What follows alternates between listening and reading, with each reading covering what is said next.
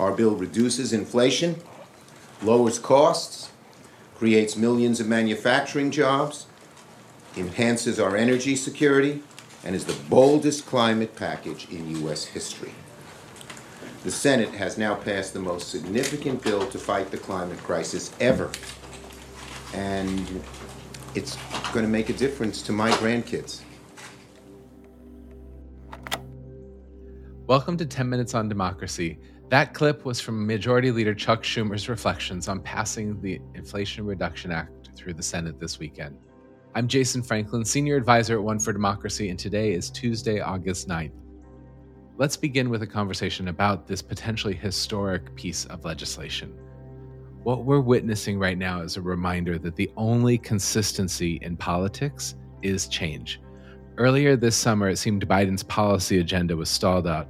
But now, in addition to that earlier major COVID bill and the Infrastructure Investment and Jobs Act, We've seen more recently the $282 billion CHIPS bill to support the US semiconductor manufacturing industry, which Biden signed actually today. And now a big, if pared back, version of Build Back Better in the form of the Inflation Reduction Act, which passed the Senate and is headed over to the House. Now, it's important to remember, of course, this legislation was passed through the budget reconciliation process. That means that all 50 Democrats and the tie breaking vote from Vice President Harris were needed and it very much restricts what can get included. It has to directly affect federal spending and revenue. After dying multiple deaths through the negotiation process, this important climate bill moved forward.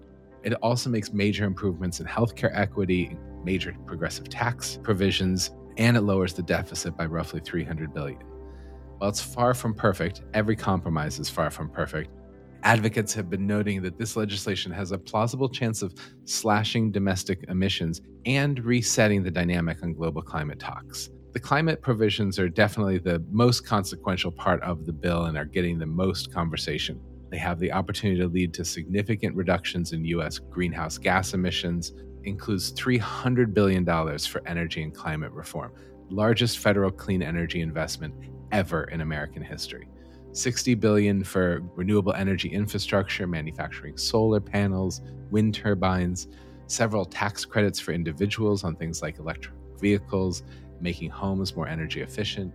Although, as I said, far from perfect, it has a range of threats included in here, mandating new oil and gas drilling auctions on federal lands, despite Biden's campaign pledge to thwart fossil fuel development on public land reinstating canceled oil and gas leases in Alaska and the Gulf of Mexico, controversial investments in credits for carbon capture, and of course, hydrogen and nuclear power generation. So, great things, problematic things, also questions like the tax credits for electric vehicles require those to be from products that are sourced in the US or countries with treaties in the US, which may actually make it hard to apply these tax credits at scale because of where uh, certain rare earth minerals come from around the globe, but a big step forward simply to pass a big piece of climate legislation. Back in 2010, the last major piece of climate legislation that seemed to have the prospect of moving forward died in the Senate, and this one has passed.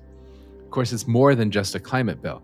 You also have health care, where it's the most substantial change to health policy since the Affordable Care Act passed in 2010 uses federal subsidies to reduce the cost of health insurance and prescription drugs, extending the Affordable Care Act, gives Medicare officials the power to negotiate for the first time ever the price of some key drugs. Now, it's only 10 drugs to start, but it's the first opening to be able to do this. It has been long sought, and to even have a first step is big. And also, the bill's benefits overwhelmingly will go to poor working class and middle class families, and the costs will be borne by reductions in the profits of pharmaceutical companies and a, a set of otherwise largely progressive tax reform. Creates a 15% minimum tax for corporations with a billion dollars or more in income, which will bring in like $300 billion in revenue. Also includes major new funding to restore the ability of the IRS to enforce the existing tax code. And of course, like all negotiations, things get cut. So, on the taxation front, the carried interest tax loophole, which benefits private equity investors, was cut after Arizona Senator Kyrsten Sinema demanded it be removed before she'd vote yes. But they added back in a 1% excise tax on stock buybacks, which could actually bring in five times as much revenue from corporations as the carried interest tax loophole. So, overall, a very economically progressive bill. Now, the question this is a huge piece of legislation and important in that function. It is what we expect from a functioning democracy to pass legislation and move a country forward. The question is, how does it play out politically? Who does it resonate with?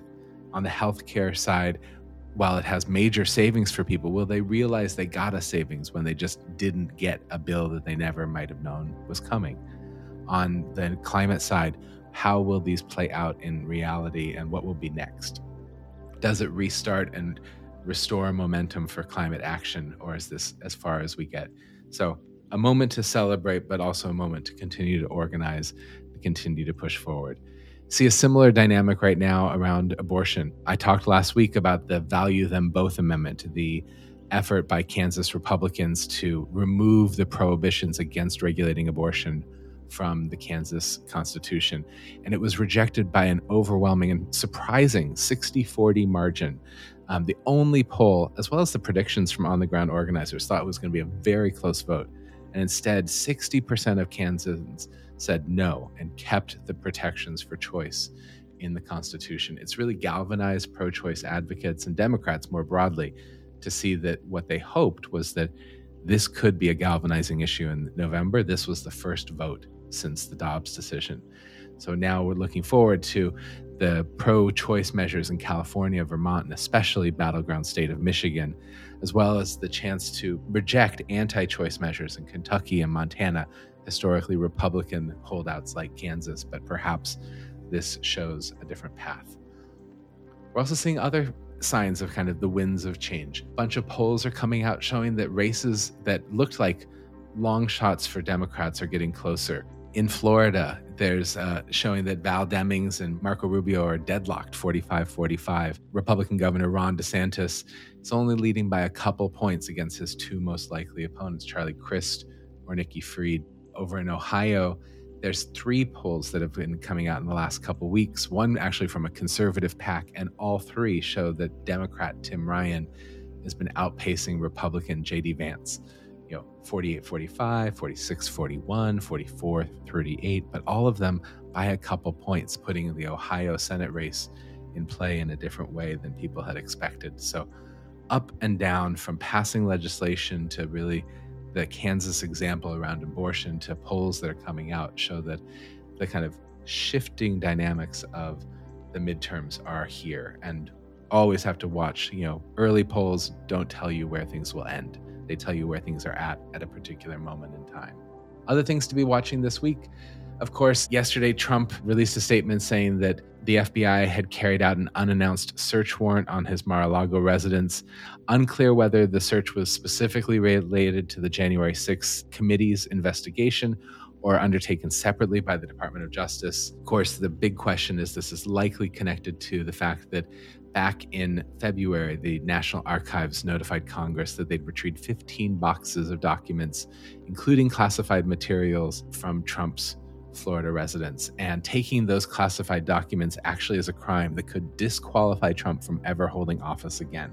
It's also worth noting that a judge is required to sign off on an unannounced search warrant, and that only happens if there's enough evidence that a crime likely would occur.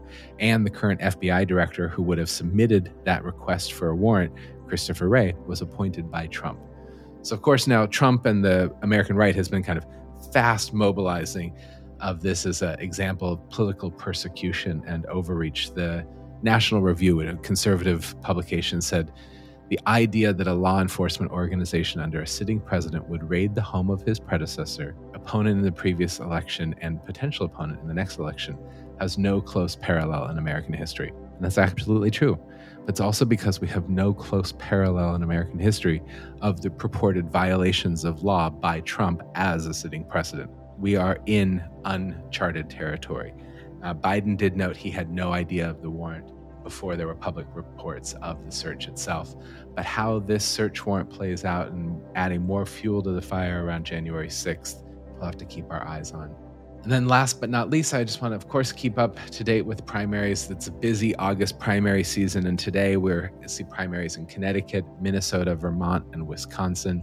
The two big things among all of these primaries to be looking at from a national lens. In Wisconsin, you know, the question about the Republican governor's primary, whether you'll see uh, Scott Walker's running mate, Rebecca Kleefisch, win, or Tim Michels, who's backed by Trump. Either one will then take on Democratic Governor Tony Evers.